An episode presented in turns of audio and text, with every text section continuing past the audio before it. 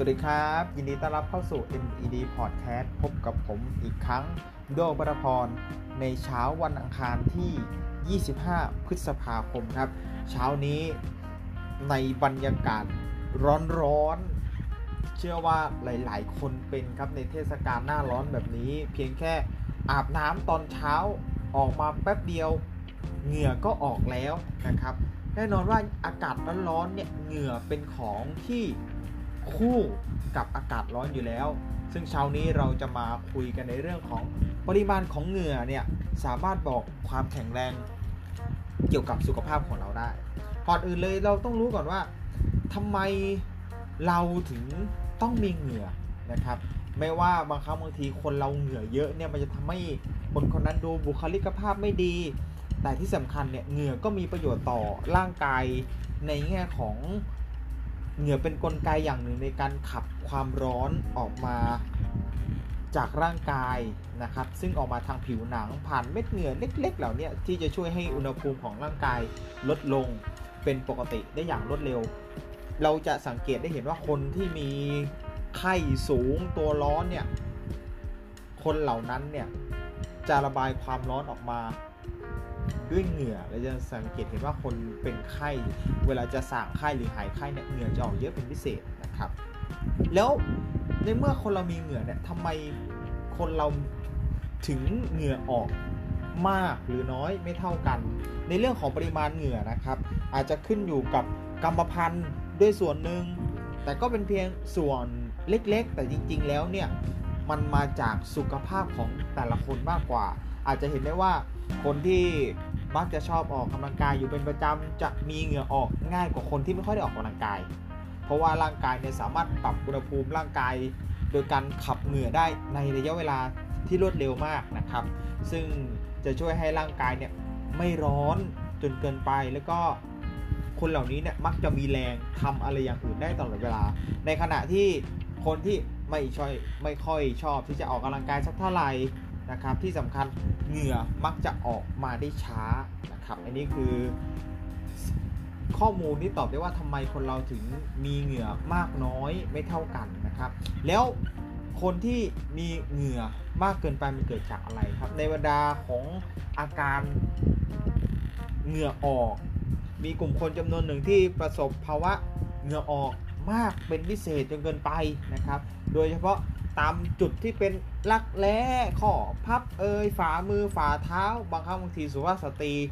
จุดอับอะไรต่างๆ มักจะเหงื่อออกเป็นพิเศษนะครับ หากจะถามว่าถ้าเหงื่อออกมากแค่ไหน ถึงจะเรียกว่ามากเกินไปมากผิดปกติ สังเกตง่ายๆมือเราเนี่ยจะเปียก เวลาเราจับดินสอจับปากกาจับโทรศัพท์อะไรอย่างเงี้ยฮะรู้สึกว่าสิ่งที่เราจับเนี่ยมักจะเปื้อนเหงื่อเราด้วย นะครับแต่ที่สำคัญเนี่ยสำหรับสุภาพสตรีหรือท่านใดเป็นสายความงามสายฉีดนะครับ การฉีดโบท็อกผมก็เพิ่งรู้เหมือนกันนะว่าเป็นวิธีการแก้เหงื่อเพียงชั่วคราวเหมือนกัน ที่จะลดอาการเหงื่อออกเยอะๆได้ในระยะเวลาประมาณ 3-6 เดือนนะครับ และเราสามารถแก้อาการเหงื่อออก ด้วยการผ่าตัด แต่ว่ามีผลข้างเคียงคือสมมุติว่าเหงื่อออกมือเยอะ เราไปผ่าตัดต่อมเหงื่อที่บริเวณมือของเรา อวัยวะส่วนอื่นจะเหงื่อออกมากแทนนะครับ บางทีเราผ่าตัดมือ แทนที่เหงื่อมือจะออก ดันไปโผล่ตรงรักแร้อันนี้ก็เป็นเรียกได้ว่ามีทั้งข้อดีและข้อเสียในเรื่องของการผ่าตัดสำหรับคนที่เหงื่อออกน้อยจนเกินไปนะครับเขาเรียกว่าภาวะเหงื่อออกน้อย ฟังดูเหมือนเป็นเรื่องที่น่าอิจฉาเนาะแต่จริงๆแล้ว แม้ ดูว่าจะไม่ค่อยมีข้อเสียทางด้านบุคลิกภาพเท่าไหร่โอ้โหใส่เสื้อออกไปไหนข้างนอกต่างแดดยังไง เสื้อก็เนี้ยบไม่ชุ่มไปด้วยเหงื่อนะครับ แต่การที่เหงื่อออกน้อยหรือว่าต่อมเหงื่อไม่ทำงานเนี่ยหรือว่าทำงานผิดปกติอาจจะทำให้ร่างกายของคนคนนั้นเนี่ยไม่สามารถปรับอุณหภูมิ จากภายในร่างกายได้อัตโนมัติ ซึ่งจะก่อให้เกิดอันตรายตามมาทั้งในเรื่องของบางครั้งบางทีเป็นไข้ และระดับความดันในเลือดเนี่ยอาจจะสูงขึ้น ซึ่งอาจจะเป็นอันตรายต่อร่างกายได้ในเมื่ออาจจะทำให้บุคลิกภาพเราดี แต่ว่าข้างในอาจจะสะสมความร้อนไม่สามารถระบายออกมาได้ทันท่วงที อันนี้มันก็จะมีทั้งข้อดีและข้อเสียนะครับสำหรับภาวะเหงื่อออกน้อยเนี่ยมีหลายสาเหตุด้วยกันเลย โดยเฉพาะผลข้างเคียงต่างๆ เช่นโรคเบาหวานโรคติดแอลกอฮอล์ เรื้อรังนะครับ คุณพี่บีเป็นหรือเปล่าอันนี้ผมไม่ทราบนะครับ ผมแค่พูดลอยๆเฉยๆนะครับโรคพาร์กินสันหรือแม้กระทั่งคนที่เป็นโรคผิวหนังเช่นสะเก็ดเงินอะไรพวกนี้ครับ หรือคนที่มีผื่นจากอากาศร้อนๆก็มีส่วนทำให้ต่อมเหงื่อเนี่ยทำงานผิดปกติด้วยนี่ต้องระวังนะครับ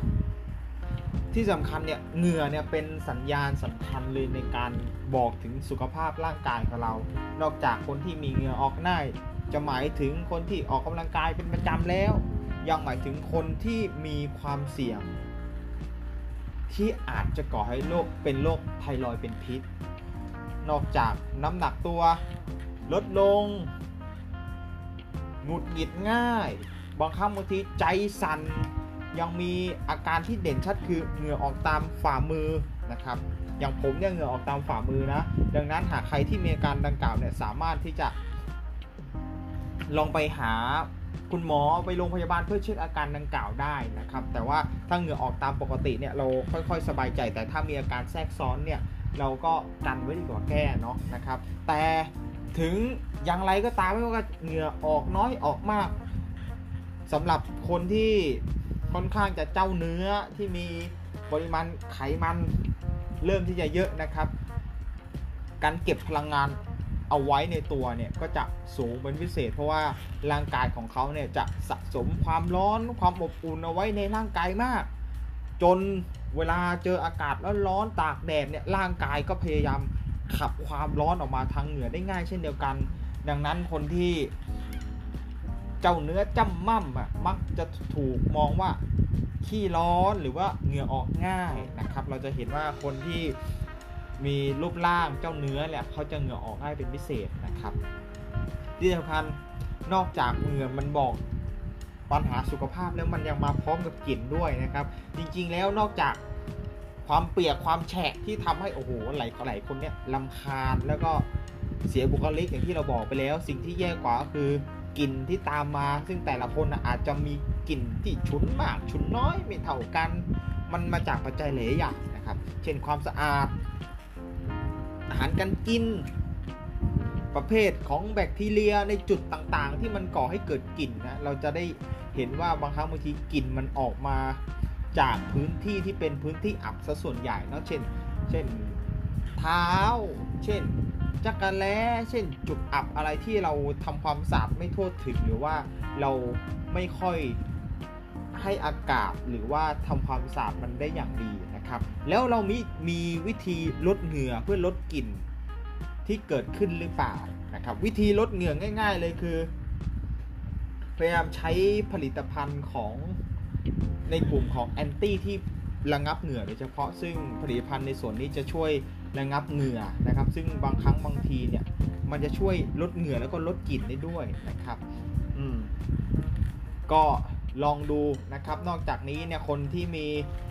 การลดน้ำหนัก เพื่อลดความเป็นเจ้าเนื้อลดชั้นพุงอะไรอย่างเงี้ยฮะจะช่วยลดความอับของกลิ่นในส่วนต่างๆได้ด้วยเช่นเดียวกันนะครับ นี่เราก็นำข้อมูลดีๆมาฝาก เพราะว่าหน้าร้อนอย่างนี้เหงื่อออกแบบนี้ บางครั้งบางทีเราอาจจะละเลยไม่ได้สนใจนะครับ มันอาจจะมีปัญหาสุขภาพตามมาคอยสังเกตอาการ ตัวเองอยู่ตลอดเวลานะครับ ด้วยความเป็นห่วงและหวังดีครับสำหรับ MVD Podcast วันนี้ต้องขอลาไปก่อนครับ พบกันใหม่ในครั้งหน้าสำหรับวันนี้ สวัสดีครับ